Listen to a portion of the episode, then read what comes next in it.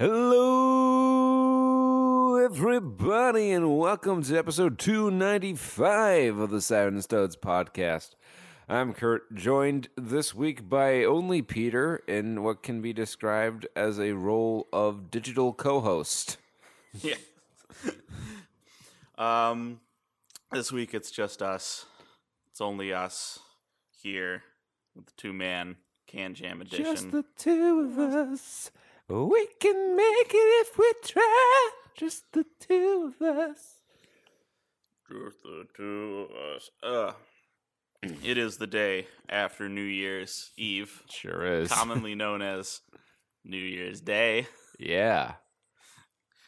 I'm just now realizing that the restaurant we plan to go to might not be open. Just might not be open. Maybe we could get a Grubhub, or we'll see what food is available. We'll see what's shaking and baking in various forms of cooking. We're very tired. Yeah. I did not get a lot of sleep, and it was not continuous. I can see my bed from my computer desk, which was not always possible, but it is possible this week because my bed was the couch. I took more mental effort than I had hoped to string those series of words together. It's, you play Uno, and then you spend 5 minutes interrogating someone about what color the last card is when you have no agency. And then you wake up the next morning and your brain's just, it's done. Yeah, this guy. So we played Uno last night. And this guy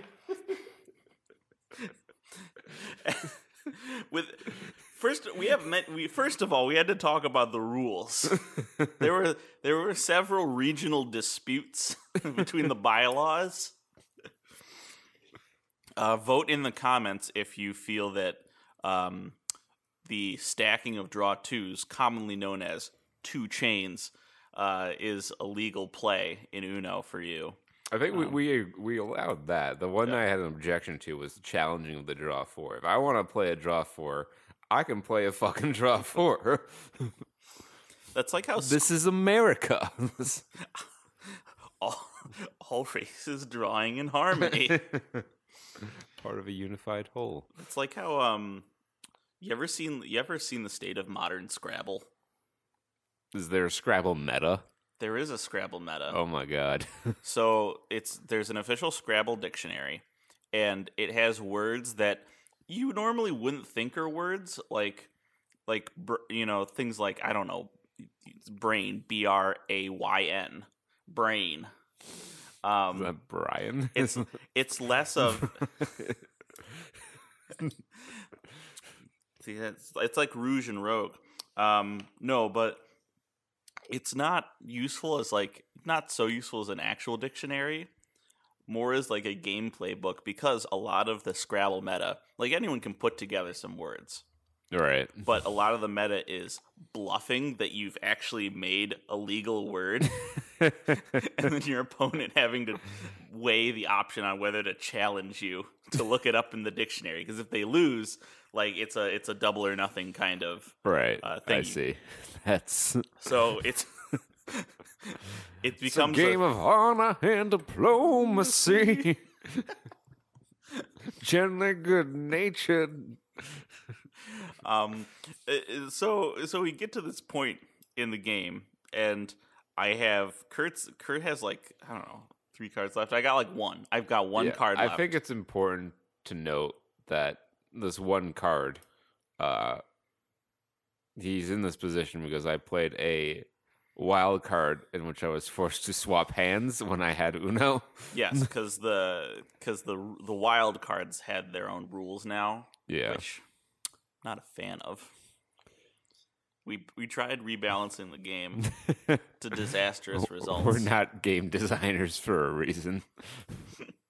But this was before the calamity of pick up the stack sucker. That card played at that moment is uncomebackable. No. We need a wild card. That's a comeback mechanic.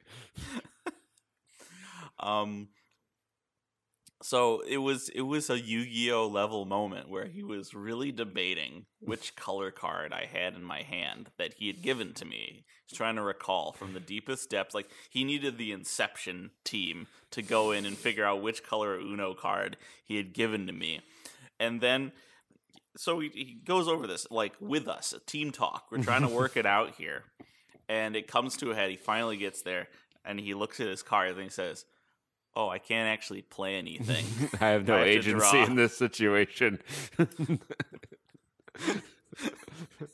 Which I had legitimately forgotten. I could not play any of these cards. Which, by the way, were all the same color. Which...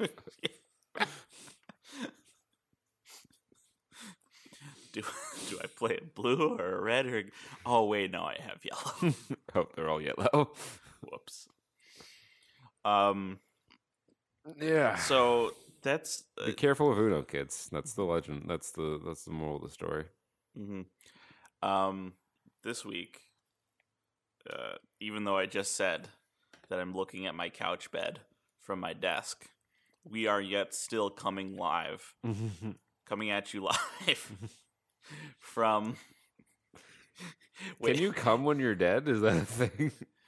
From Eater's House. See, I took the first and last letters off of the name, so it's a new name now. Eater's House.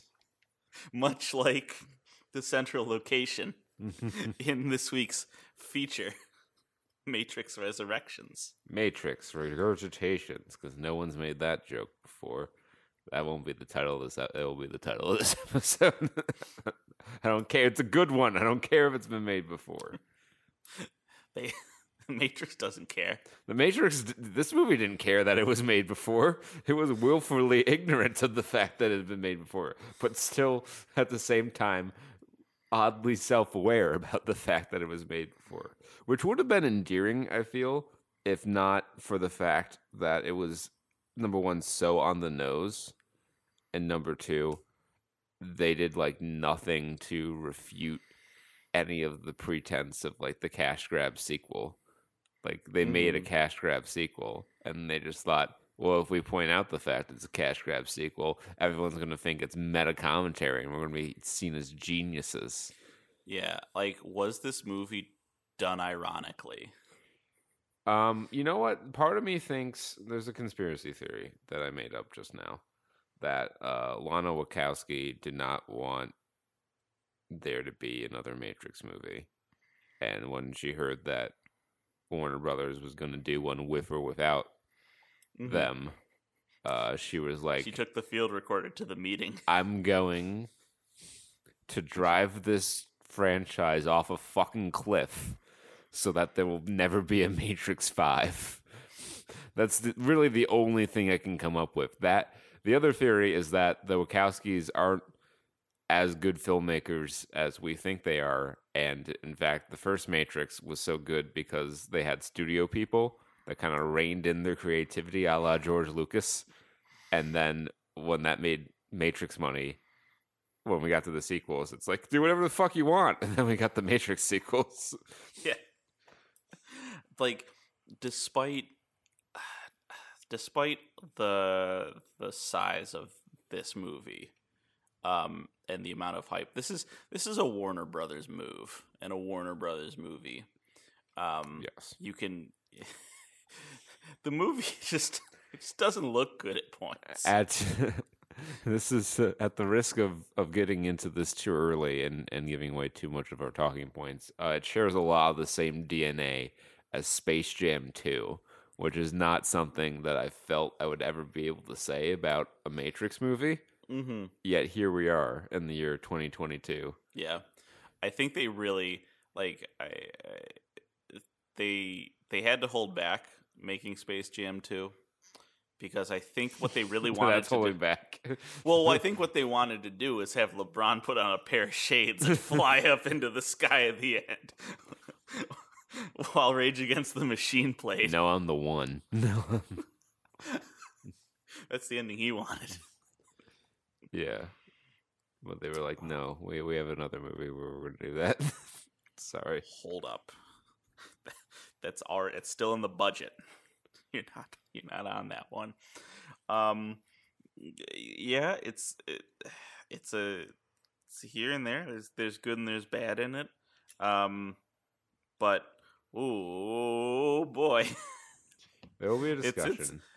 It's a spicy meatball. There will for sure be discussion on that. This is my one comment before we get into Trey watches. This is it's perhaps the movie version of using LimeWire to download LimeWire. LimeWire Pro, that is. Right, yes. I remember. We're going to make people pay for LimeWire, this pirating software. That'll stick. This in no way will be used. They really tried. Us. Remember? Do you remember Groove Shark? I remember Groove Shark. Groove Shark was great. They didn't even... Yeah, they were perfect because they spent their lovely little lifetime sinking all their money into the thing without having any way of being able to recoup their losses. It was just any song anywhere. Just play it for free. Yeah, it was in many ways Spotify before Spotify. Yep, and then just like so many internet startups, they just kind of never got around to figuring out how they actually made money. It's like a control deck in that you're just supposed to generate success somehow. Oh, you don't know how you're gonna win. Yeah, no one knows how they're gonna win. Oh, this is interesting. All right, let's get into Trey Watch or I was pulling reviews at the follow-up. Trey Watch. We can call it like Trailer Watch since it's singular. Yeah. Perhaps for the first time in our... It's slim pickings, boys. Yeah, there really isn't anything that we haven't touched on. Because all their movies came out this week. Yeah. For the end of the year. And they just didn't want to... I don't know what they're waiting for. I don't know either. But I also... Maybe they didn't... Like, I don't know why you wouldn't want to release a trailer at the end of the year. I think like, they just want to give everyone a break. Or they all got Omicron and can't. Yeah. All the movies got Omicron. Oh, my God. I'm sorry. I found the perfect review. Fantastic. So, you can't trust Hollywood with releasing these reviews. Or releasing these trailers, sorry. While we're looking at reviews. But you can count on the indies to actually, like, you know, hype you up for what's coming next year. Yeah, what's coming. Like, you'd think that, like, with HBO Max, maybe they'll do it in the next couple weeks, but remember they had their, like, year of HBO Max or whatever they were doing. Yeah, where all their films came to HBO Max day one. I feel like they would want to release, like, a little... wrap up, be like, yo, remember how cool that was this year? HBO Max Rewind. Yeah, that's hot. That's hot. But they didn't, or, you know, maybe they would think of what's coming next year. Who knows? Who cares? Because we couldn't find anything on Movie Clips trailers, but we got it. We went over to moviegasm.com. And boy, was it a gasm. Gasm. Gasm. Covered in gasm. From Bat in the Sun Pictures, again with director Aaron Schoenke. With like 6 videos. Yeah, so I mean, we talked about this movie before, and we encouraged everyone to give to the Kickstarter. Yep. But there's a new trailer, and it shows more stuff. It seems like they have the money they needed to make the movie, and the movie is at least partially made. If they've got a plot and they've got characters. Yes. I'm sorry, I was watching Beat Down Cast plays video games, and by video games, it's girls in costume pretending that Dead or Alive 5 was a Kinect game, and some dude standing slightly askew to the screen actually pressing the buttons on a controller. high-fiving in the background. Oh, okay. So this is from the web series Superpower Beatdown, which is it's like a deathmatch where you know, yeah, like epic rap battles of history means death battle, whatever obscure text show was called. Yeah. So I guess this was the whole impetus for this kind of movie. But anyways, so the white dragon, Legend of, comma is his bad guy. It's an assemble it yourself title, or at least he's hunted by the government.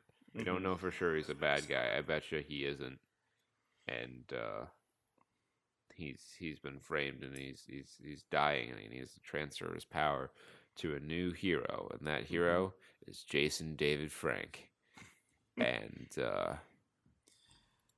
yep, that's gonna be the movie. He leads the normal Rangers. He leads the Mandalorians into battle. Yep, you can't tell me those are Mandalorian suits. Yeah, exactly.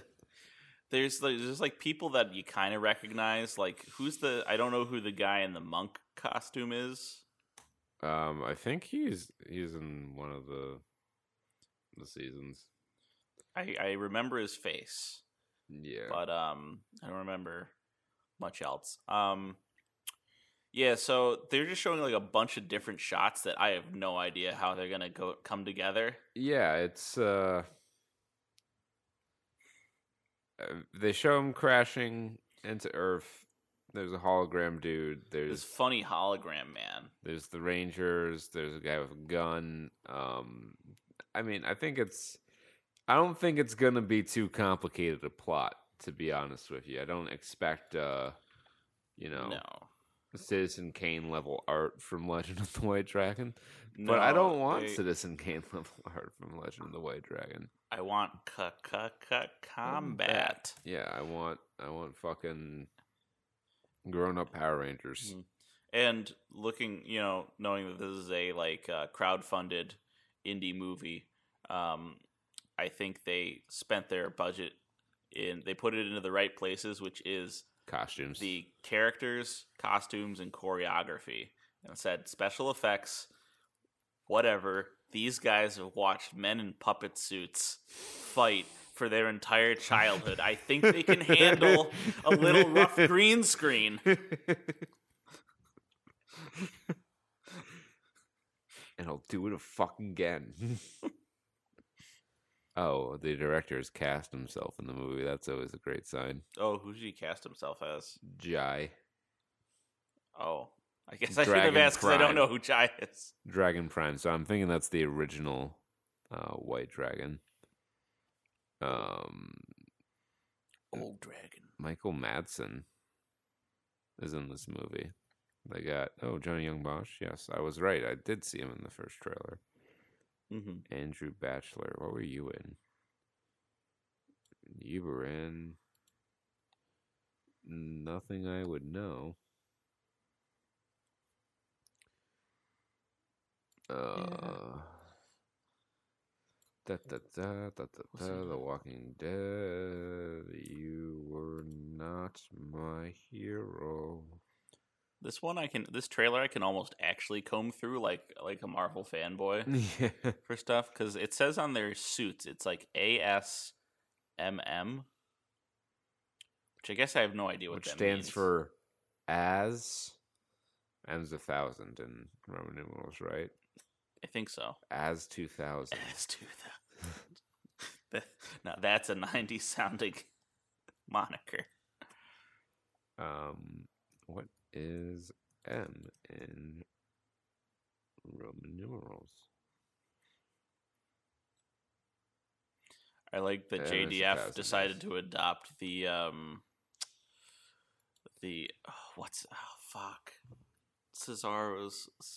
best. Sheamus. He's got the Sheamus going on, where he's got the little mohawk. Sheamus had a more flamboyant mohawk, but he's got the all connected hair. Yeah. Well, he'd just been watching and playing a lot of Cyberpunk 2077, so he got inspired. Remember when they were almost going to tease a sequel to the Power Rangers movie? You mean when they did tease a sequel to the Power Rangers movie and it never happened, despite that movie making okay money? Exactly. They needed more Bruce Willis. But JDF obviously was like, I'm ready. You put me in, and he's like looking around like Vincent Vega, like, huh? Huh? He's got to be like almost 50 now, right? Jason David Frank. I know he was young when he rose to prominence. He's 48 years old, yeah. So he's like, I mean, if a Neo decade younger than Keanu Reeves. Yeah.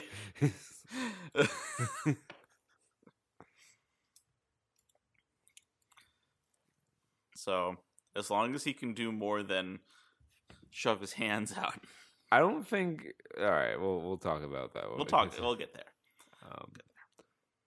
Oh my God, he is 57 years old. That is kind of crazy to think about. Yeah, you could see it in. Yeah. Carrie-Anne Moss too. Poor girl. Should not need that. But they gave it to him. All righty. That's Trey Watch, folks. That's the Trey that we watched. That's all we got. There was also a cute little Sonic 2 teaser trailer, Red Quill, Blue Quill. It was just one digital rain graphic and clips we already saw from the previous trailer. Of course. There was the new... Well, not new Batman. It was the same The Batman trailer, just labeled as something else. And that's about it. That Uncharted movie's still coming out. No one wants to watch it. Paramount's making Sonic 2. Yeah. Okay, so it's not like a in studio joke thing. It's like a little shot, a cute little shot fired across the bow. Yes, I would love nothing more than for Sonic 2 to make more money than Matrix Resurrections. And you know what? Looking at the box office this week, that's not impossible by any stretch of the imagination. Nope. So once again, in first this week on the follow-up, we have Spider-Man: No Way Home, bringing in a, it's down 67.5%. So, it only brought in a paltry $84.5 million. Good enough for first place. It has made $1.2 billion. I think this is the first billion-dollar movie of the pandemic. They made it happen. They did make it happen. Like, I said to Peter, we were at Mannery's after recording something. I don't remember. A couple weeks ago. Yeah. It was after we saw it. Jake still hadn't seen it yet. And we were talking about, like, if this weren't the pandemic, this would be a $1.5 billion movie. And here we are in the pandemic, and it's a $1.2 billion movie in its second week. So maybe if it weren't for the pandemic, this would have been a $2 billion movie. Mm-hmm. This was... Dude, fucking... Marvel just blew their load with this. They waited. They edged. In a lot of ways, No Way Home, I feel, is like what Matrix Resurrections wanted to be. It takes stuff from the past, iconic lines and characters, but kind of like use them to build new stories and situations and not play with tin snips during the podcast. I'm going to take these away from you before you hurt yourself. That's what you guys heard. I get distracted by toys. By toys, he means fucking household junk. I'm taking staples and just cleaving them with the tin snips from my closet. Why did I have those out? Even I don't remember. You were going. We needed to cut something, and then I was like, "Do you have scissors?" And you're like, "I have tin snips." I'm like, "I really think scissors would be appropriate for this." And you're like, "But tin snips are more fun." I'm like, "Whatever, dude." Am I not having fun? I mean, Are you not entertained? You're having a lot of fun, but in this largely audio medium that we've got going on here, I'm not sure the audience is necessarily as entertained. Now that everyone has their hearing back after the audio popped. Yeah. All right, so that's No Way Home. Sing 2 is in second, a very distant second. $64 million behind the pace, so it got lapped 4x almost. Yep. Of all the movies that are like making, of all the kids movies to make mega bucks, I'm disappointed that it's Sing 2. I hate that the movie is called, like, I've never saw Sing. And from what I hear, it's a pretty good movie. But I had two major issues with it. Number one, why do I care about an animal singing contest? Like, why is this movie being made? And the trailers were like just the contest. I'm like, I don't want to watch predetermined digital animal American Idol. You know, back in the early 2000s, this was relegated to a special feature on the Shrek 2 DVD menu. Yes. And then you call it Sing. You call your movie Sing. That is the laziest fucking title ever. Maybe that was the key. They're just like, what if we made a movie so generic that everyone came and watched it? Perhaps that's it. But it's made $95 million worldwide to date off the back of a $70 million domestic box office. It's not doing well. Actually, you know what? I want to check the rankings on No Way Home real quick because I'm relearning how to do box office mojo things because they changed the site on us this year, and I'll never forget them because we can no longer check in our favorite category, horror terror from the deep. Okay, so domestic all-time rankings for Spider-Man No Way Home. Top opening weekend by month, December, rank 1. A reminder, The Force Awakens also came out in December, as did the other two abominations. Opening weekend by season, holiday season, number 1 ranked. Number 2, top single-day grosses, I assume behind Endgame. Second fastest to 150 million, second fastest to 200 million, second fastest. So this is basically, it's number 2 or 3 in like every major category. You have to go down to like top single day non-opening gross by day of the week Wednesday. That's number 12. It is ranked 194, the biggest second weekend drops. But that's a lower is better or higher is better category, I guess. I guess so, yeah. Yeah. So No Way Home's doing quite well for itself. Sing 2, Matrix Resurrections opened with $12 million. So never a great sign when you get beat in your opening week by Sing 2.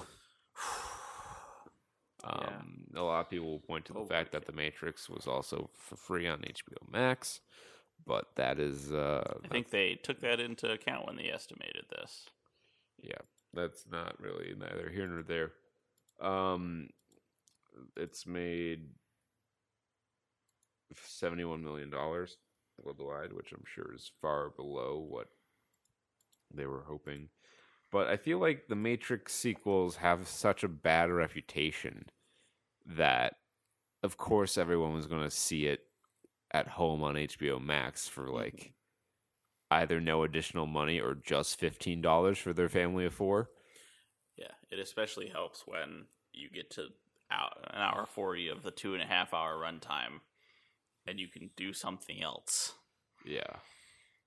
Like, I maybe would keep my attention in the theater, but I had stuff to do yesterday. I'm not even so sure about that. Like, I've only walked out of a movie once, and it was basically over at that point. Are you suggesting that this is as bad as Sherlock and Holmes? I didn't see that. I walked out of like the last 20 minutes of Blockers. Oh. Oh, you saw Blockers? I did see Blockers in theaters. John Cena. I had AMC Stubbs A-list. I had to see something that week. Gotcha. Yeah. So I always say, you know, I may have walked out on this one, but I almost never do it. This one, I don't know. Because like 45 minutes in when I was watching at home, I was like, how much longer in this movie? Why is this movie 2.5 fucking hours long? And I took a break. And I came back and I did not like what I saw. Oh no, it's the rest of the movie. It's still waiting for me. The King's Man opened in fourth. Somewhat disappointing five. I mean, it's up against some heavy hitters, so I guess that's fair. But it is a $5.9 million movie. It just, excuse me, shade under 3,200 theaters, which is a decent per theater take. Not as good a per theater take as American Underdog, the Kurt Warner story, which made $10 million to date, all domestic, but opened last weekend with just $5.89 million and a spot in our spotlight. Yes. Where we take a look at movies. We like that spot. Yeah. I like the way you're talking. So it's doing... Let me look at the Rotten Tomatoes. I was going to make up that it's doing all right on Rotten Tomatoes, but I should probably do my job and actually check. Oh, I heard bad things about the Book of Boba Fett's first episode. I'm tempted to watch it. Maybe after, yeah, maybe if we're getting lunch. Yeah, if we get lunch, we can see it, check it out. Fucking riff on it. Let's see, Spider-Man. Oh, that's popular streaming. What's out this week? Where show me American Underdog. It has a 73 on Rotten Tomatoes, so it's doing all right. 73 critic score. 98 audience score, so audiences seem to love it. Audiences always love a good inspirational sports movie, so that's no surprise. Makes sense. They cleaned out the bridge this week. The reviewers are scant on the ground, but they are still more numerous and more powerful. They are legion.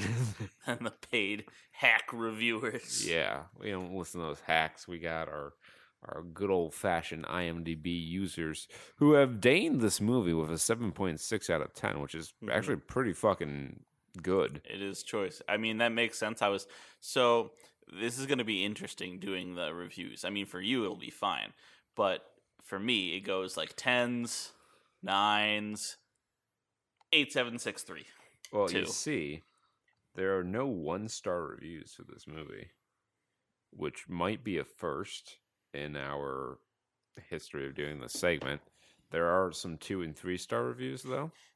I have selected the 3-star review, so I guess you can have the twofer. I could take the twofer, but the two. If you read the twofer, I'm gonna use that as one of my middle name reviews, okay? Because that's where it belongs. Which one of us wants to use? Wisfortenberry. I found that, and I said I found the perfect review, so I feel like I have to. Especially if it's coming from me, I think this would be hilarious. Good. All right, you got that, and I got the other one. Right. But we start, as always, with the 10-star reviews. Welcome to holiday edition of the podcast, where we did no prep work. We are flying, baby. Free falling. This is from Peach Jerry. Gave it a 10 out of 10. Far more than a sports movie, great, !! That's his pitch for the sequel's title, I think. So good. That's 3 O's on so and 3! Kurt struggles to Oh, this is going to confuse me. Kurt struggles to overcome the many hurdles that I'm just going to think about you this whole time. To accomplish his football dreams. would be a movie in itself, but it's far more. This is not just another Rudy movie. It's a movie about finding a love who has her own struggles, a young divorcee with 2 children, one who's tragically disabled, but heroic as well. Simply a movie that inspires and touches you like few have. Sierra, I don't know if one found that helpful. Oh, I wonder.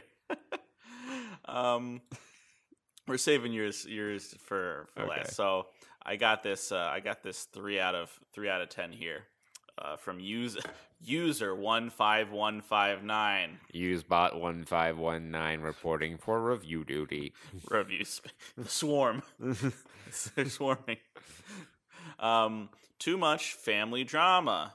More than half of the movie is a family drama about Kurt and his wife. Football takes little screen time and is almost an afterthought. The whole movie, Kurt's girlfriend is worried that he will leave her. I'm surprised they approved this screenplay because it's boring. This should have been a movie about Kurt Warner, the football legend, and not Kurt Warner, a dude with family issues. 8 out of 39 found that helpful. I'm glad they added the last name there because there was some... for fucking emphasis. Well, no, it's because they knew we would be reviewing it. They figured we gotta specify. Which Kurt we're talking about here.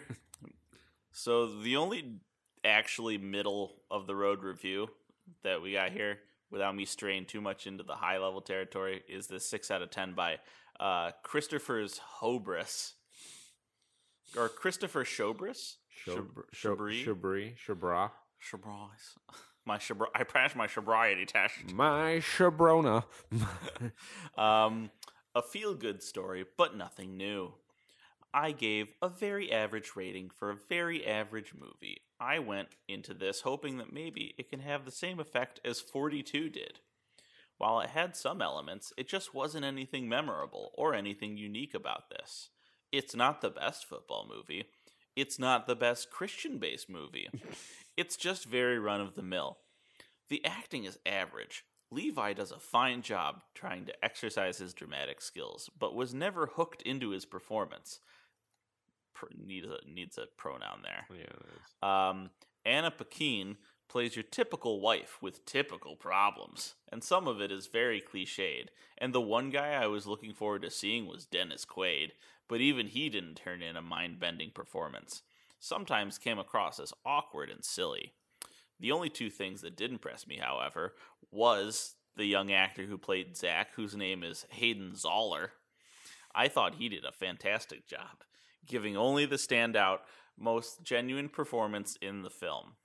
The last thing is the ending. The editing at the end of the film was very subtle and caught me off guard, but at the same time I do feel like the ending was compromised as it just didn't feel complete. I appreciate what they were going for, and I like the editing itself, but what it resulted in for the ending as a whole didn't work for me. Overall, I was very unimpressed by this film. I don't hate it or want it to be burned from human existence. However, it was just very generic, very mundane. Nothing is about this movie. Is that a common feeling he has about movies? This should be excised from the face of the earth. It was very generic, very mundane. Nothing about the movie is anything I'll remember, certainly not in the same way as 42. The acting was subpar minus Zoller. The story was uneventful and flat, but on the same token, it's a very harmless film. If you just want a movie that it's not too complex and is told in the simplest way, and a movie you can just sit back and relax with as your full attention is not required, then you may enjoy. For people like me who likes to get engrossed in the story and asks for a lot more to be offered, this is not the movie for me. If seen better movies similar to this, and I don't need to talk about it any further. 6.1 out of 10. 3 out of 6 found that helpful. There was no paragraph breaks in it. I felt my brain matter leaving. Like it's an okay review, but it's terrible in all the subtle ways. It's like a fine gorgonzola in that you take a nibble and then you throw up because it punched you in the mouth. It's like one of those moldy blue cheeses where you open up, it's like a geode of fungus inside. I'm pretty sure that's what all blue cheese is. All right, so we have Brian Handley, who, interestingly enough, seems to disagree on almost all points with the previous reviewer. Makes sense. For the most part, most of us know the story. Kurt Warner, NFL Super Bowl MVP, NFL MVP, Hall of Famer, never drafted. But this dives so much deeper into the full story. When we get to watch this unfold on screen, it's even better than hearing about it from sports announcers on Kurt's journey to the NFL. Wow, I went to the NFL, huh? I went in expecting to be inspired because it's one of those stories that can only happen in TV and movies. But when it's a true story, it makes it even more inspiring. Highly recommend this movie. So many times in life, things get tough. A lot of us might be in tough situations now, but it doesn't mean it will stay that way. There can be a light at the end of the tunnel, but you might just have to keep fighting for it. And that's what this movie shows us, that no matter how tough life's obstacles may be, things can get better. You've got to fight for your light to party. 17 out of 23 found that helpful. Right. Now hit us with the perfect review. Oh, come on. Did I close? Where's my history? Oh, I got it for you. I got the Worstenberry right here. Okay. Okay. Good story, but definitely not the Christian movie that was advertised. It was not advertised as a Christian movie, by the way. Yes, we need to make that point very clear. American Underdog showcases both the best and worst of films directed by Andrew and John Irwin. On the positive side, the cinematography is excellent. The Irwins excel at producing quality sports footage, and this movie is a prime example of that talent. The story is very touching and emotional. On the negative side, the film was definitely not the Christian experience that was advertised. It was billed as a story that demonstrates that anything is possible when you have faith, family, and determination. Zach Morris, time out here. Faith in yourself, not necessarily faith in God. Not all faith is capital F faith. But there was practically no faith element anywhere in the film. There are a few nebulous references to God, but the focus was primarily on chasing dreams. The God of this movie was just some sort of big sky daddy who hands out dreams for people to pursue. Other negative... Big Papa Pump Sky Daddy got you. Oh, Big Sky Daddy Papa Pump. Oh my God, did God hit a Frankensteiner? Fucking Satan. By God. That's me. That's the name of my finish, the by God. The by God. Other negatives include the unexpectedly large amount of cursing for a Christian movie. The number of scenes portraying alcohol in a positive light. And the not at all subtle implications that shacking up together is perfectly acceptable among Christians. Overall, the film was a nice story that would fit in well on the Lifetime Network, but is definitely not the wholesome Christian entertainment that the Irwins produced in their earlier films. 6 out of 45 found that helpful. Now we have to answer a question ourselves. Sincere or troll job? This is like my immortal levels of indecipherable. Well... Okay, this only muddles it further. This is his only review in his 7-year history. Well, I think that makes it seem a little more like this is a troll job.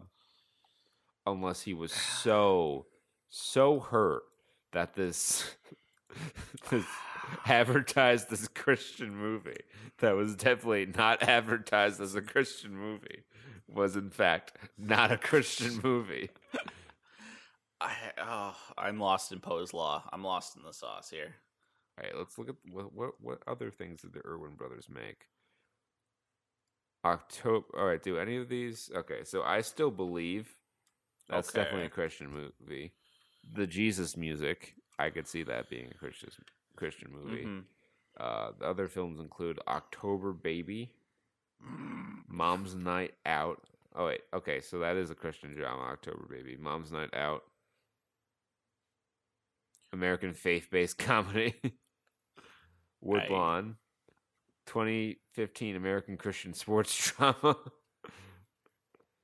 Okay, so I guess they do have a history of doing Christian movies. These guys were sincere.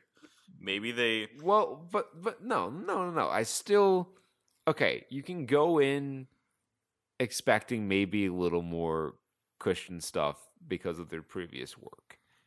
That I get. But to say that this movie was advertised as a Christian movie and that being the main conceit of your review is that this is not wholesome Christian entertainment because people drink alcohol and don't spontaneously combust and premarital sex does not turn you into a fucking gremlin or whatever the fuck the Christian myth says it does to you. I just don't think he's over the top enough to be a troll. So if he is, he's a very subtle troll, and he's got me. He's got my vote. Okay. Well, we're split ballot here. You decide at home. You figure this shit out for us. And I'm going to end with our last middling review. This 2 out of 10 from Batul Balloonhead. Titled, Yes. This may be the bonus round for you at home. Like you just answered this one. This one is the 2 in the 1-2 punch. So this 2 out of 10 review entitled "Yes" by Batul Balloonhead. Make their dream. Warning: spoilers. Make their dreams happen despite the odds, and that is what makes it truly inspiring. It isn't even so much about football, but about the work it takes to make what seems an impossible goal come to fruition. There is some football, but not as much as some people here, obviously. 1 out of 10 found it helpful. I think you forgot the rest of that sentence. He was like, nah, it'll be fine. Oh my, wait. These are his reviews. Really bad. Yes. Nah. Yes. One. Licorice pizza. 1 star. Okay. Here, let's read what he's had to say about the Matrix Resurrections. Okay. He also titled Yes. Yes. It's one of his favorite titles. It was with the 2021 movie, The Matrix Resurrections, from director Lana Wachowski. Of course, with the popularity of the original trilogy, then I can understand why they wanted to cash in on this franchise. But come on. What did you rate it, though? Well, I'm going to assume 2 stars, given that all his only other yes review is 2 stars. Oh, geez. Okay, that's one rabbit hole. West Side Story is in 6th this week, dropping 3 spots, but only 22% in gross. 2.847 million dollars. In its 3rd week, that's made only 40 million worldwide. You know, for how hyped up and heavily advertised that movie was, yeah. I think that's going to lose money. It's not going to happen because you know what? I'll fucking my dad he loves his musicals. I've said this before, and when I said, "Do you want to go watch West Side Story?" He's like, "Nah, I just want to go watch The French Dispatch." So even though it's out of theaters, we went and saw that in the hotel room in downtown Troy, rather than going to a movie theater to watch something like West Side Story. Journal for Jordan, that Oscar bait. Denzel Washington directorial debut there opened in 7th with $2.2 million. Obviously wasn't the #1 movie in America because of racism. Of course. Then in 8th, we got Licorice Pizza making its wide release, going up to 2,100%. Woo, baby. It is in 786 theaters. Up by 782 theaters. It actually had a pretty. So this is really its 1st week.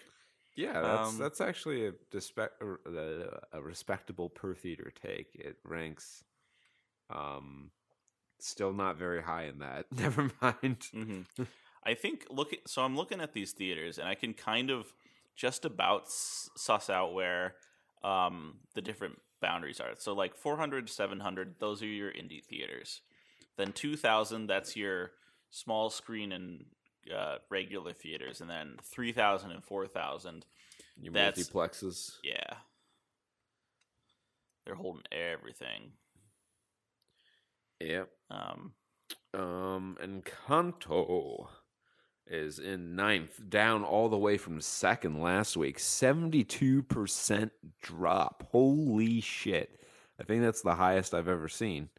Yeah. And already being dropped by 725 theaters. I guess it is in its fifth week. But man, 72%. 5 weeks, that's it. Yeah. For a Disney movie. They fucking yanked it. Yeah. I'm almost curious to see why. Like, I can guess why. That it's like a bland, unoriginal story that just has a bunch of... That's feature is, look at what actors we got to have in this rather than... And it's in Colombia. All you Colombians go see it. Oh, boy. And Ecuadorians and other neighboring countries. Yeah. I think they were trying to gamble on another... less popular Marvel property, but this isn't Guardians of the Galaxy. This is not. I'm guessing that they weren't able to hit the weird vibe, that the cool weird niche that James Gunn did when he made his B-tier Encanto hero. Marvel. Oh, I thought we were talking about Eternals. Oh no, we were talking about Encanto. Oh, yeah, Eternals is gone. you had me until you said Marvel. I was like, what? I strung you all along. Excuse me. Yeah, because Eternals is 360 theaters. Yeah, that's 8 weeks and that's gone. Yeah, I did not care for Eternals. I thought it was boring as shit. Yep. Oh yeah, and I mean we saw the reviews for Encanto, and everyone said it was like, meh, yeah. And you can't have that in a Disney thing if you're gonna build a franchise off of every single thing you produce. And 83 rounds out the top 10. 83, that movie that snuck up on us. It's definitely a Bollywood film because it's about cricket. On June 25th, 1983. The Lord's Cricket Ground witnessed 14 men beat the two-time world champion West Indies, putting India back on the cricket world stage. I was tempted to do the reviews for this. How much has that made? Okay, I'm confused. So this is clearly a Bollywood film. Mm-hmm. Yet, it's grossed $2.8 million domestically and only $806,000 internationally. Don't you think it would be making... big money in India? Isn't that how this shit works? I don't know. I haven't paid attention to the Bollywood movies. I'm going to play this trailer and see what this looks like. Oh, stupid. Oh, it looks like an IMDb ad. Great. Who'd have thought? Get out of here. Lord's London. It's a live reaction. There's a man with a tambourine, a man with a whistle. None of these people really look Indian. Cricket and wickets and stuff. This is just, so far, it's slow-mo footage of cricket. Just a generic cricket match. A man with an impeccably bad mustache and a... And it's away. And it's away, and he runs. Cricket dialogue, cricket commentary. Yeah. I think that's a 4 or a 6. I think there was a thread on Reddit the other day that's like, name something that Americans just don't understand, and one of the responses was cricket. I'm like, that's the correct answer. Yeah, I don't think I'll ever understand cricket. That was the teaser for the trailer. Yeah, that was trailer. That had a trailer release date. Trailer out November 30th. When's the movie out? Oh, you'll have to see the trailer. Let me scroll back down here. Okay, this is the other trailer for it, or the behind the scenes. Okay, I don't care anymore. Yeah, it's not that interesting. We're checking out The French Dispatch. It's made $42 million, and it's in like 6 theaters. So that's about what it made. Here's my 30-second review.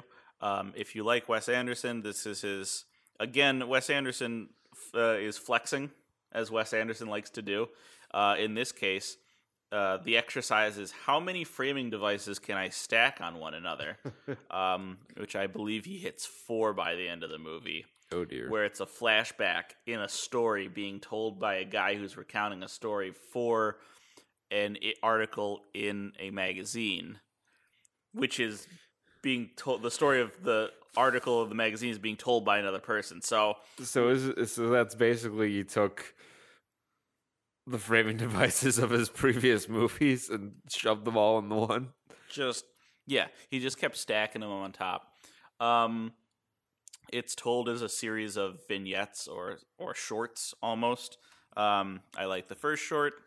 The middle short was okay. I didn't quite get it.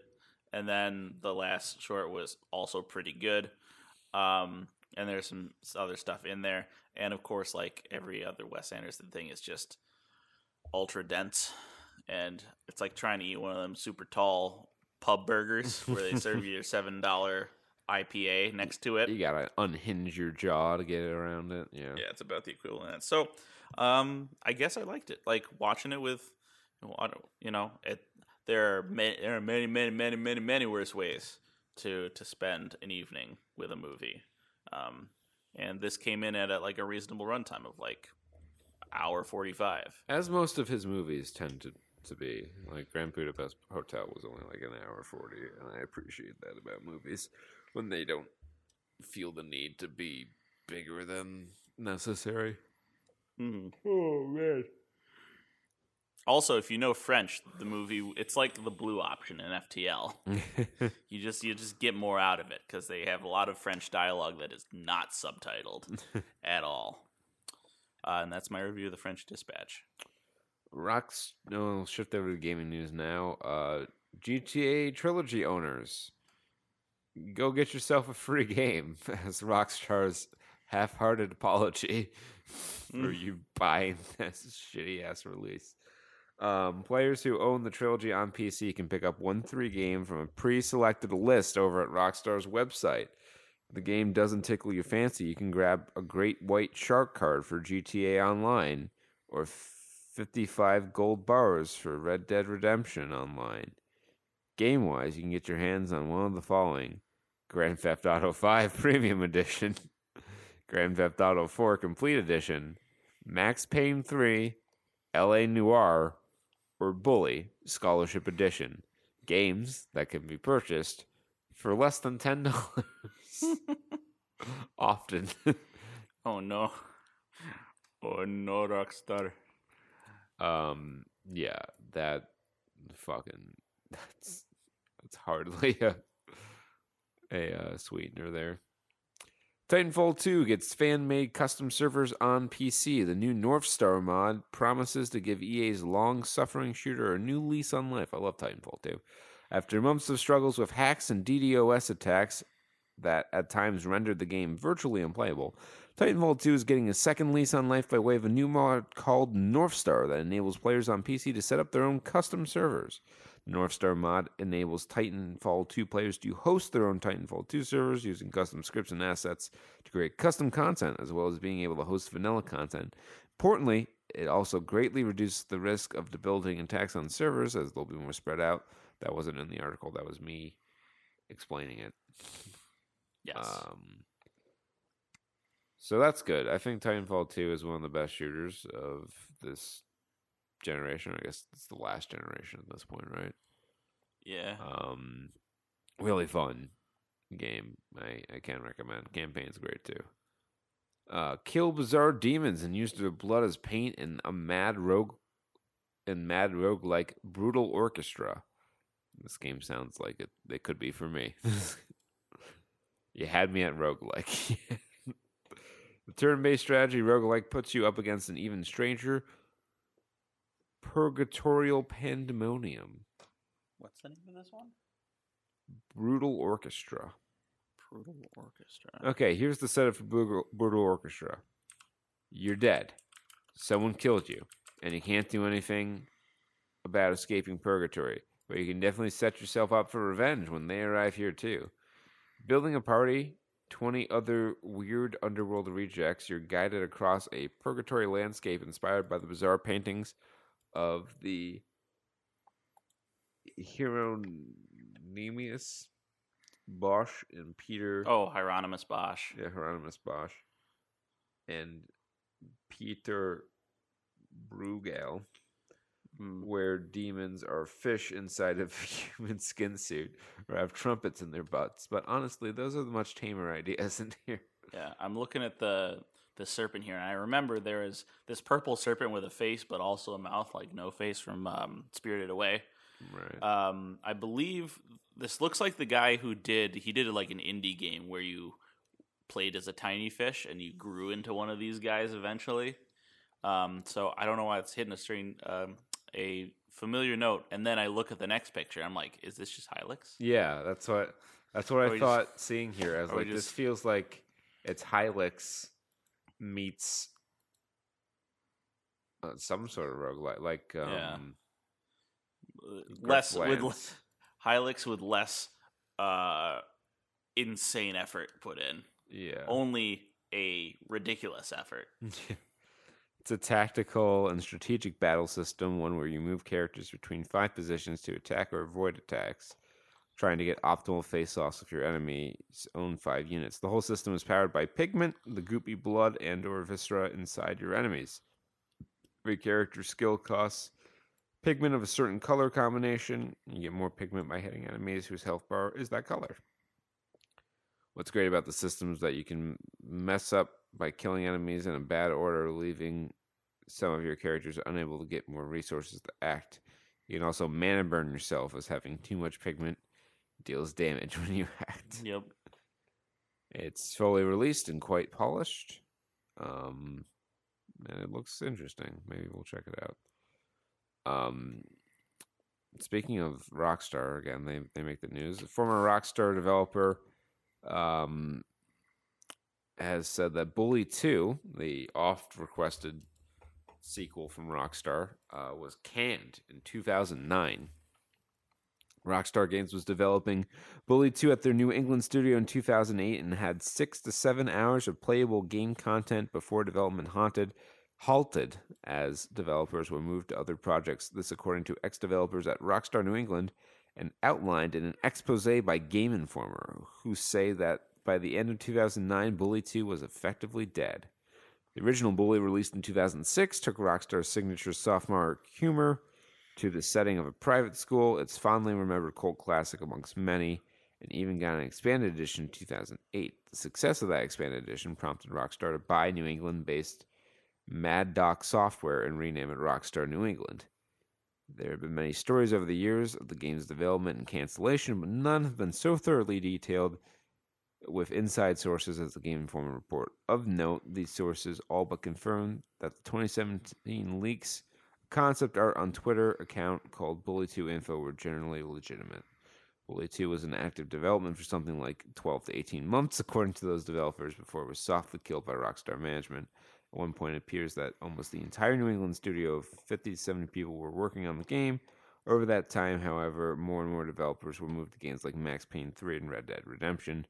Other developers left in protest as the recently acquired New England studio started to conform to Rockstar's internal death march of crunch. Tale as old as time, Beauty and the Beast. Beauty and the Crunch. Bitburner is an indie game about hacking that teaches real JavaScript. I'm sure it does. Good for you. You don't have to know JavaScript to get started. No, that's actually cool. Like if you can, it's like Mavis Beacon teaches typing, right? Or I'm sorry, not type to learn 3. I don't know if you had that at your school, but it was basically there's been several video games to teach you typing. Like, oh yeah, Math Blaster is a good one. This is not the Math Blaster I remember. What was the one? This was, all right. This is a call out to the void. We did not have Math Blaster as our computer game at school. We had one where you were like, it was a side-scroller, like survival horror kind of game, where you walked around as like a TV with a baseball cap maybe, and you had to go into the rooms and solve math problems. But sometimes evil men like ran at you from across the thing, and you had to shoot them with a plunger, or else they tackled you. And then you also had to solve math problems, but with a time limit this time. And if you didn't, you died, or some shit like that. I have no that was idea. A very inaccurate description of that game, but that's about as close as I can get it from my memory of like third grade. Pajama Sam. Yeah. It was surreal, but that's what we had. We had that and Magic School Bus games at the library. So check out Bitburner if you're interested in learning JavaScript in a fun environment. TikTok has unseated Google as the top website in the world, according to one website ranking so far. So I believe it is Cloudflare, according to their rankings of website traffic data for 2021. TikTok placed ahead of Google for the most popular domain last year. Google took first place. New social media website only sat at seventh place. Okay, TikTok was not new last year. It rebranded from Musical.ly. Oh, was that only this year? I think it was last year or the year before. Okay. I was like, it can't be that new.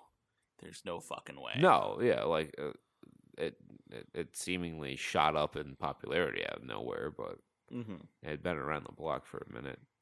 And lastly, former director says Harry Potter MMO was killed by EA over concerns that Harry Potter wouldn't have a quote-unquote shelf life. In a recent interview on Twitch, former VP of Global Brand Management for Activision and Director of Product Marketing for EA, Kim Salzer discussed the project that got away, the game she worked on that was never released, Harry Potter, the MMO. We did all the research, Salzer says. We had the beta built out. It was a combination of offline and online experience where we'd actually mail stuff to kids, like prizes and ribbons and stuff like that. It was thoroughly researched, very confident in the success of this, but it was killed, for lack of a better term, because EA was going through some changes at the time, and they didn't know or believe enough that the IP would have a shelf life longer than a year or two. EA, once again, doing EA things. I see Peter's already pulled up a relevant XKDC. No, I just pulled up regular XKCD. But it's here. We're putting it away. And we're pulling out our Matrix. Regurgitations! Yeah. This movie... Put it bluntly, this movie's no good. It's not good, but it's... I don't think it's... I could call it bad, and it's not boring. It's just not what... I felt it was pretty boring, to be honest. I mean, it wasn't boring in the same way that the Matrix, like, Revolutions was boring. Or the last... hour of Matrix Reloaded was boring, but it's just you spend a lot of time before the story even like starts, and then that story is pretty basic and not very interesting. There's some nuggets in there that were like, oh, that's kind of neat. Wish we'd spent more time talking about that. Yeah, I would say that they unplugged the brain from.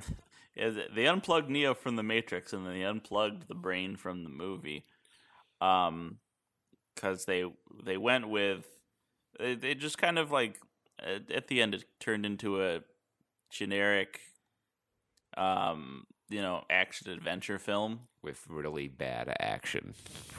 Yeah, the effects were old. Some of these effects, like the new bullet time effect. Looks so chintzy. It was like made for TV quality shit, and it's really like I watched the original Matrix. We reviewed it like a year or two ago on the show, and I remember thinking when I saw it in the theater for the 20th anniversary re-release, wow, some of these effects have started to age quite a bit. Yep. I had the same thought watching this movie that was new. Yeah, there's what the fuck? So I'm trying to find the movie. But yeah, there's nothing as even though you have computers, which should be able to do anything. Yeah. Right. They. Oh, this isn't even in here. Did they get rid of it? Oh wait, no, go back. I saw it. No, I may have to go forward. Okay. They don't have anything like that first bullet time pan where they had like there's always a great setup and it's like, here, practical effects. I know there's a lot of people who like, you know, harp on the difference between computer and practical effects, but it's saying something that, you know, that effect, that 100-something camera mega shot was so groundbreaking for its time, and then we get here and they didn't want to break any more ground. Yeah, I think that's the major thing. It kind of separated the Matrix from all Matrix sequels, is that the Matrix did new things and broke a lot of new ground. And Reloaded, you know, you kind of got into the introduction of virtual cameras and things like that. So it broke a little new ground in the effects department, but it wasn't the same. Like, bullet time took over the movie industry for a long time, and even bled over into games. Like Max Payne is a game about fucking bullet time, basically. Mm-hmm. And it's great. I just love this. Yeah, I want that as a reaction GIF. So it's the beginning of the movie, a scene that happens. We'll talk about it later. But I just, you know, I'm looking at the quality of the effects here, and I guess it's supposed to represent disorientation, but there are better ways to achieve that effect, I feel. Mm-hmm. Yeah, so this, I feel like we just got to talk about it because so much of this movie, you could call it commentary, you could call it navel gazing, you could call it sniffing its own asshole through a series of gymnastic contortions. Yeah, so I'll say I can't really recommend this movie unless you're like morbidly curious. I don't think you really get anything for watching this. If you skip it, you aren't really missing anything of consequence. Mm-hmm. If you didn't like the other Matrix sequels, this is no better. Yeah. If you're kind of vibing out there and you're kind of floating and you want to watch something, yeah, I mean, put it on. It's not going to hurt you. And turn it off when you want to turn it off. Because it's not spoilers, I guess. There's no surprises. Yeah, there are zero surprises in this whole movie. Well, I mean, it's not about the. It's really, there's some bullshit at the end. Yeah, the movie really isn't about the plot at all. There is a plot there, but it's not the important part of your story. I guess I'm struggling to come up with the important part of the story, but well, it's the commentary and all the stuff that they want to say in it. All right. Well, let's transition to spoilers here. So you've been warned if you haven't seen the movie. Mm-hmm. Turn off now and come back after you've seen it, if you choose to, if you care about spoilers. But this movie tries to have its cake, eat it, and make fun of the concept of cake all at the same time. And it is a very poor movie for it. Like, the meta commentary aspect of it could have been interesting had they not been so like hard on the nose with it, because there was no like clever allusions that works with a clever allusion or like a deep cut reference. Like No Way Home is a good example, when Willem Dafoe is in the pod and he's like, I'm something of a scientist myself. Like that's a meta commentary that works because it's not like so Warner Brothers is making a sequel with or without us, you know. And then the brainstorming sessions, which were so clearly a parody of Hollywood executives, which I think like kind of furthers the position. I did watch the RLM review. I was colored by this, but I most started of this to watch is theirs, and I did not agree with a lot of their points.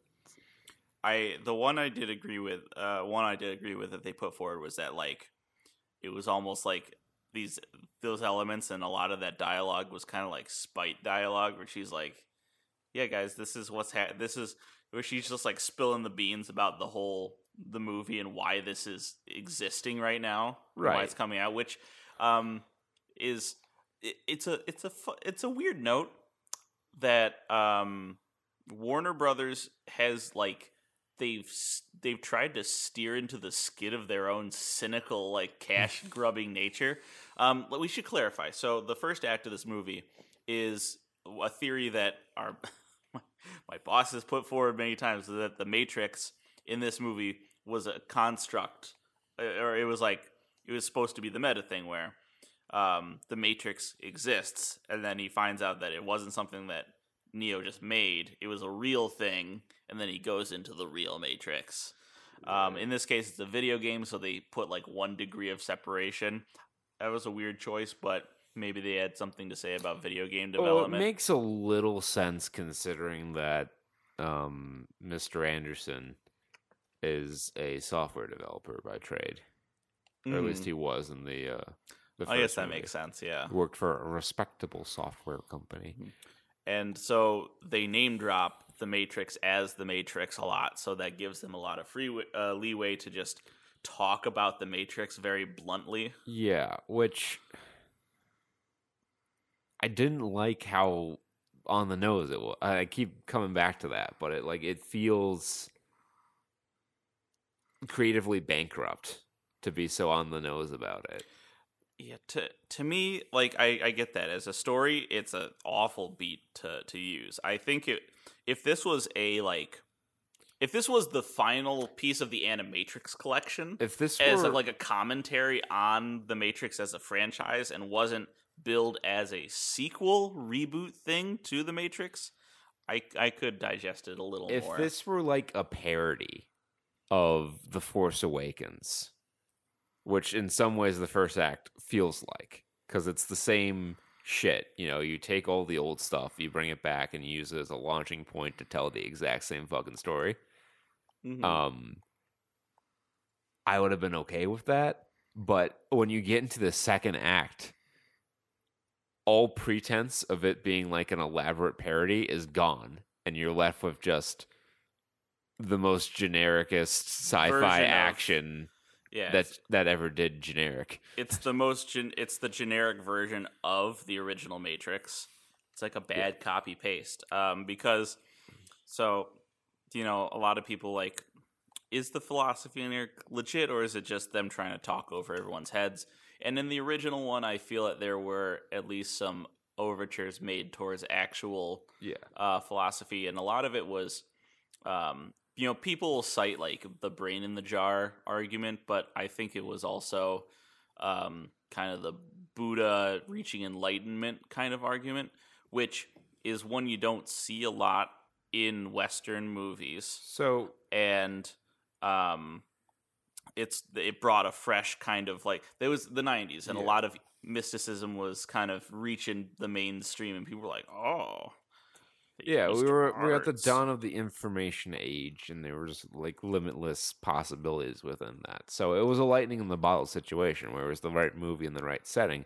But one of the things from the RLM review that I will agree with is that the Matrix was different things to different people. Mm-hmm. Some people really got into the philosophy aspects of it. I know a lot of people who were in college when the movie came out, and or briefly afterwards, and that was something they talked about in their philosophy class, you know. But when I look at the Matrix, and when I had this thought, and I tried to make this point when we reviewed it on the show, but I don't think I had fully kind of crystallized the thought yet. The Matrix is, to me at least, a very well-made sci-fi action movie with an interesting conceit, some good world building that asks basically just two fairly basic but innately unanswerable and therefore interesting philosophical questions about destiny versus free will and ignorance is bliss versus, you know, freedom of choice, which I guess is the same sort of thing. But, you know, like, would you rather live in a world where you're always cold, you have to eat fucking slop all day, but, you know, you're you and you have agency over your actions, or would you want to live in a simulation where you can eat steak dinners every night and, you know, sleep in a warm bed and, you know, it's so real that you'll forget it's fake sort of thing, which, you know, it's not the deepest storytelling. I think a lot of people get a little overboard with how deep and heady The Matrix was. And I think that's kind of what ruined the sequels, is that the Wachowskis bought into their own hype a little bit with how deep and heady The Matrix was, and they tried to make it deeper and headier, and they lost the forest for the trees. Yeah.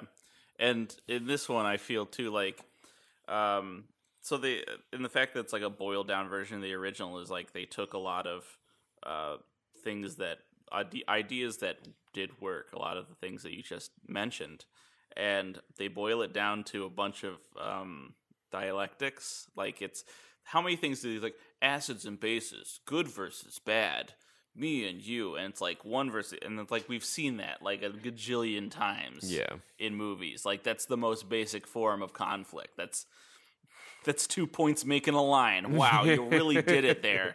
You set up a one and the other. Good, thoughtful, and like, they basically named all of, like, the really common pop culture dialectics. They were, like, hope versus despair, you know, the future versus the past, you know, man and woman, love. I'm surprised they didn't throw in a fucking yin and yang in there. Yeah.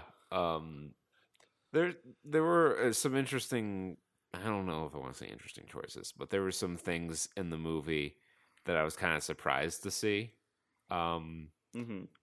With modern sensibilities, like the fact that, you know, man and women need each other to achieve their full potential is kind of like a subtle message there, which I was surprised that they would put in a modern movie, I guess. Well, I mean, it was kind of like not like thinly veiled at all. Like, Trinity and Neo needed each other to unlock their full power. And Trinity's also the one in this movie, because apparently the one is the two now. I mean, that was the whole point at the end of the movie. They were just like, fuck it, we're just going to do our own thing, I guess, deal with it. And then they fly off.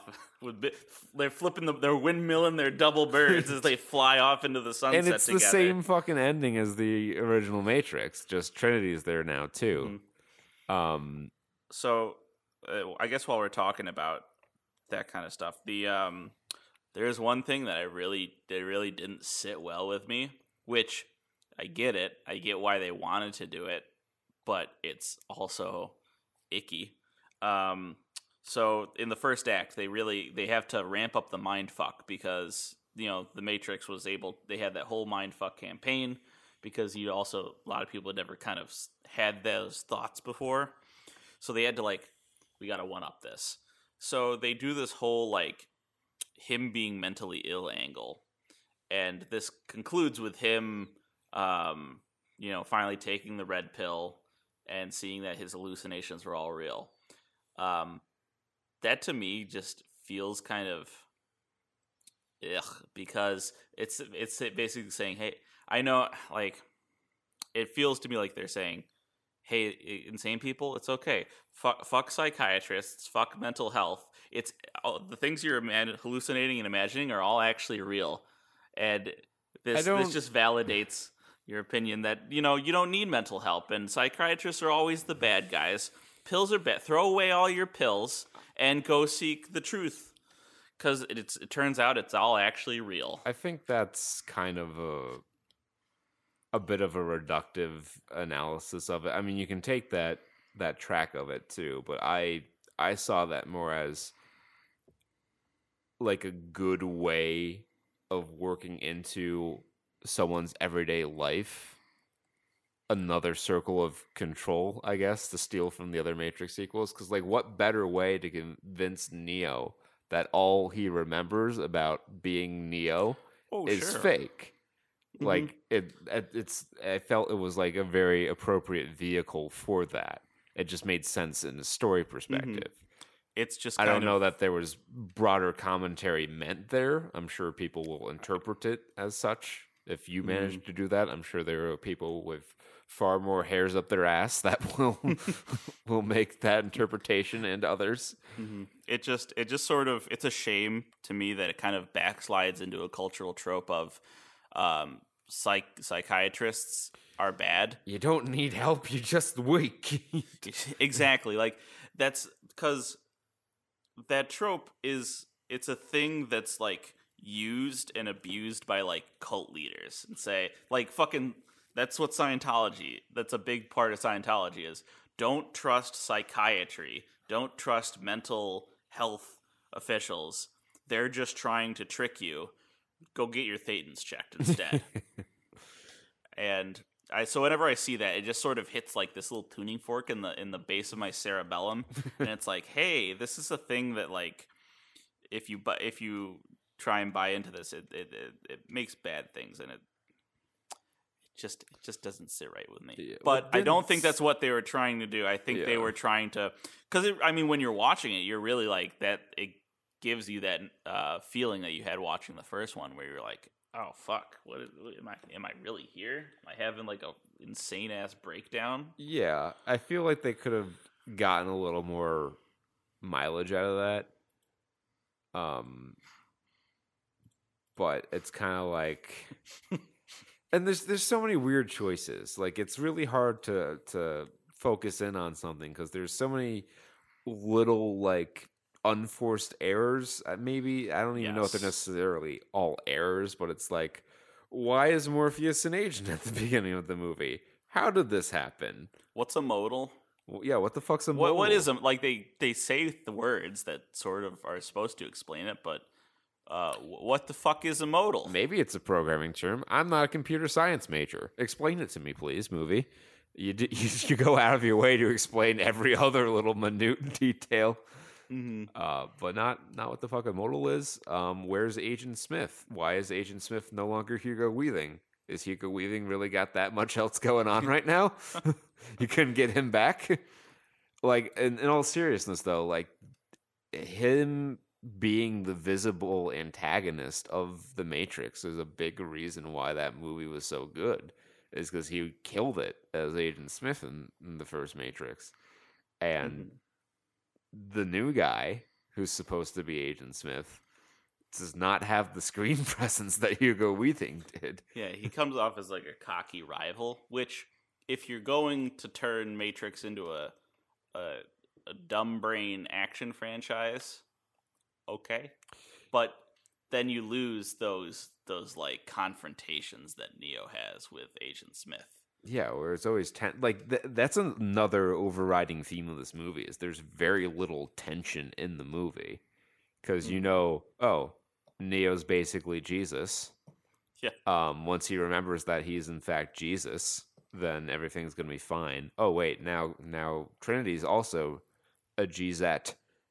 And now there's two of them, and they just beat up fucking Neil Patrick Harris at the end of the movie, despite him being a control program that has no right to feel pain. Like, yeah.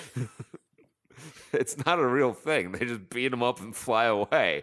Like, it's the least climactic climax I've seen in a movie in quite some time. It's like, oh, we got to save Trinity. Okay, so there's going to be some tension. Like, in the first one, they had to go save Trinity. But, like, the ship they were on, they had a traitor. And you knew that he was a traitor, but they didn't know he was a traitor. And you're like, okay, when's he going to strike? How much damage he's going to do? And, you know, he signals the robots. Now the robots are coming to get the ship. There's a lot of moving pieces, and it's all, you know, it's a race against time sort of thing. Mm-hmm. This was like, okay, we're out of the Matrix. Neo's back. Hi, welcome back. Some not so meaningful dialogue. Oh, we got to go save Trinity. And then they go and save Trinity. The twist was that there was no twist, which is the worst kind of twist. Yes. I guess we'll go first act, then third act, then second act. Like, that's the other part of this is that, like, it's just put together so lazily. Like they didn't even want to blur the lines. They're like, I knew that I could literally stop when the third act started, because they have a big exposition scene where the main character goes, "Okay, guys," or the general Niobe goes, "Hey guys, this is the third act. Niobe. We're gonna do." Everyone remember that character that was introduced in the Enter the Matrix video game? But was also, and so actually Matrix did Kingdom Hearts before Kingdom Hearts did. Yeah. We're going to make this spin-off canon, and you have to watch it to understand what the fuck's going on. Woo! Yeah, but she basically gives a big speech to everyone. It's like, all right, guys, it's time for the third act now. We're going to be doing a big action scene, or what we consider a big action scene. And that's the next half an hour of this movie. All right, guys, see you on the other side. So I don't know if the actors are older or if they did not budget proper fight choreographers, but the action in this movie was awful. The warehouse fight scene was where it, like, that was where it clicked for me, because most of it I just kind of glossed over. I'm like, okay, it's action. But like, really, when I started looking, that was where my brain clicked on and said, oh, you know what? This is bad, because it goes hand in hand with the sloppy editing, where they didn't cut. They just don't cut to the right times and to the right angles. Like, they don't give you the whole scene. And when they're doing fight scenes, they're cutting a lot. Whereas like in The Matrix, I feel like I should go back and watch the original Matrix, but I feel like they didn't cut unless they had the full beat of action. They had a lot of static camera shots on the fight scenes, and they were really good. That's one of the things that kind of made The Matrix unique amongst its peers. Because you had, before The Matrix, you had shit like Lawnmower Man and things of that nature where, you know, you had the kind of cyberpunk, cyberspace narrative. But what made The Matrix kind of unique in a respect is that it was very much a East meets West sort of action style, where you not only have like the shoot 'em up that was very popular in Western media, but you also had like kind of the Eastern kung fu action mixed in there too. Mm-hmm. And it was a unique blend at the time, and we didn't really get that. Yeah, so we're watching as this is going. I just put on the lobby shootout scene, you know, one of the most iconic fights in The Matrix, in the original one. And it's amazing how clear the geography of the scene is and how important it is. And again, how long they hold on each action beat, where basically they only need to cut so that like they can reset whatever effect they're doing, yeah, or give you an actual new angle on what's going on. So there's an old rule in filmmaking. I mentioned it in a few different reviews in the past. Every cut should happen for a reason, and the reason can't just be I'm bored. Yeah. And there are a few cuts in here that maybe weren't super necessary. Like there's one where Trinity's running up and they cut back to the guard shooting at her, even though we have the bullet holes hitting the wall. So we know that she's being shot at. We don't really need to see them shooting at her, because it's not like it's not like a mid shot where you see the distance between them closing or something like that. It's just them shooting at her, which we already know is happening. So that's one where it's like maybe not necessary, but it's not as flow breaking as some of these fucking cuts and Resurrections. Exactly. And I'm looking at this scene right here. So these three kicks, right? You see every kick, whereas in a lot of you go from wind up to connecting, right? And where in a lot of modern movies who are trying to cut corners with choreography, they use the cut as a substitute for the connection and for the hit. Like it's almost like in WWE, where as soon as they hit, they cut to the other angle to kind of make you think, like to kind of jump over the actual moment in your mind. And that's why I felt like in this one, where they'll cut so you don't actually see any full moves. This is a technique used a lot when you haven't spent money on stuntmen or fight choreographers, and you have actors that don't know how to fight. You see that a ton in a lot of modern movies, and I point it out every time we review one of these movies. But and it's so bad. I mean, and yes, like look at all these fucking cuts. And look at this stupid blocking of the scene where there's like 30 dudes everywhere. Yeah, and like watch. I think it's the dichotomy is so clear when you look at Neo fighting Agent Smith, because you look at Neo fighting Agent Smith in the original Matrix, and it is like really for two guys who have not been, you know, lifelong martial artists, I'm sure, very good kung fu. This is a lot slower. There's a lot more camera cuts that aren't necessary. And the camera bobs up and down and kind of flips and flops everywhere. Yeah, they do some of that shaky cam.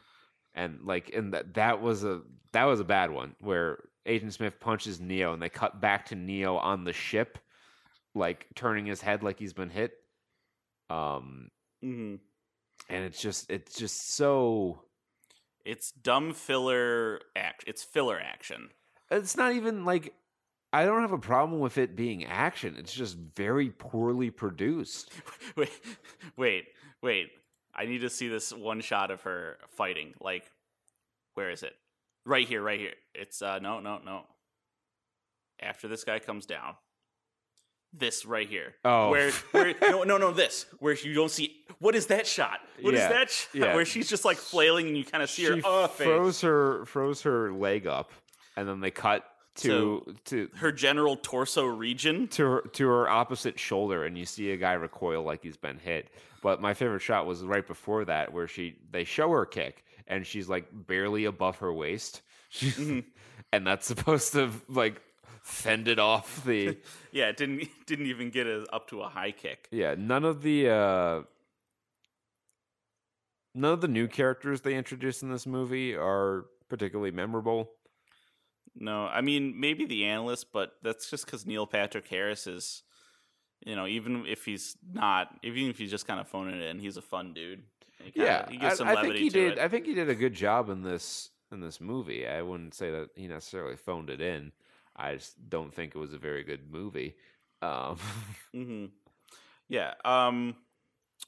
Let's get this kind of in the second act. The third act, again, there's this fight in the city where all the cuts feel like it's going nowhere, and it never go. Like they aren't making any progress through the city. You kind of lose track of everything. The Lancelot paradigm. Yeah, fucking exactly is what I was thinking when I was watching this. But the third act is just dumb action. I did want to talk about the second act for a little bit because if they are going to turn this into dumb action stuff filler, oh wait. Before we do that, we got to talk about Neo's force field hands. How many times in this action sequence does he hold up his hands like an old man who's about to get hit by a bus? He's like, ah! Like right, he's doing it right now. Yeah, we're doing it now. And so he does that like 30 times in this, to 1,000 times in this sequence,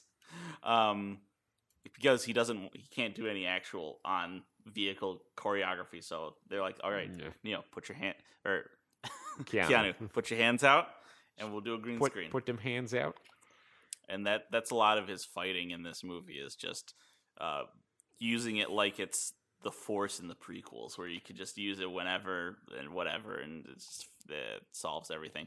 But again, if they're going to turn it into dumb action schlock, we got to talk about the lore. And Io, which is Zion, but they took off the letters. Yeah. This is gonna be like a series. Like it's a nifty setting where you can have lots of adventures. Yeah, I mean it's a lot like the original Matrix, where I kind of wanted to see more Zion shit, which we got in the sequels, and that was the best part of the sequels was the stuff that was going on outside of the Matrix. Yeah. And you can definitely tell that they wanted to cheap lore build because they, I guess not cheap lore build, but they wanted to just like, it's like using Mrs. Dash on your steak when they put in a couple quote unquote fantasy races, you know, where they have the Synthians and you have the the Digimons.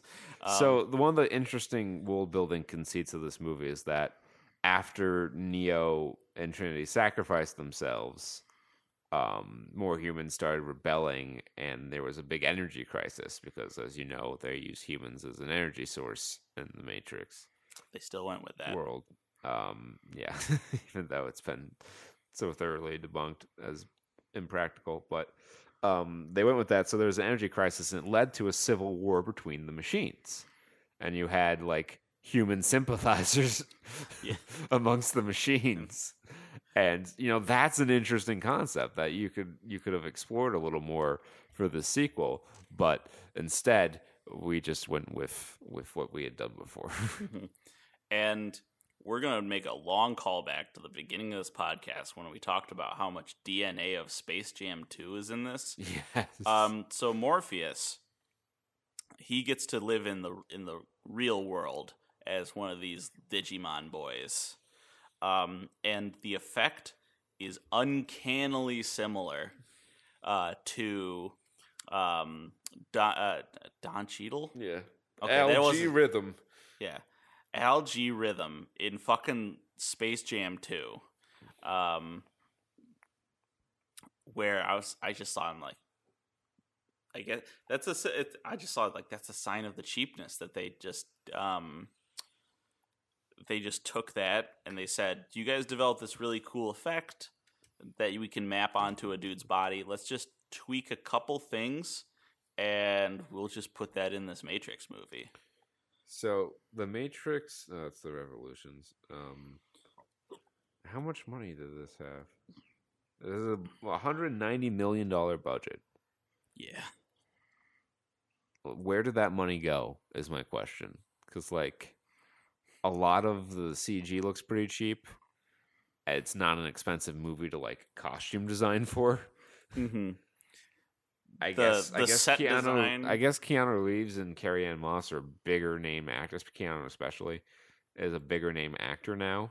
And he probably commanded a little more money. Mm-hmm. But especially because like, they had to wrestle him off of John Wick 4. Yeah. Which we should say has a release date. I don't know what it is.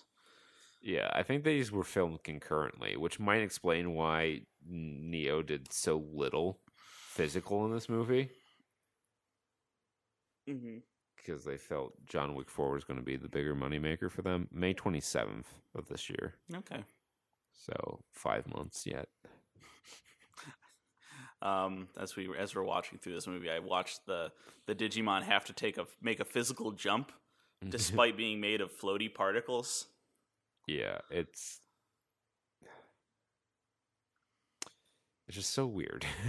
So many weird decisions. But if they're going to be making a fucking HBO Max 13-episode series out of the adventures of Bugs. Or whomever. What else was she in? Was she in Iron Fist? What, gender studies major? Yeah, what's the blue hair girl? Yeah. The Matrix Resurrections. Jessica Henwick, you were in. Show me your IMDb. She was in Love and Monsters, On the Rocks, and Game of Thrones. I don't think we would have recognized her from anything. Oh, damn, I feel like I've seen her somewhere. She will be in Knives Out 2.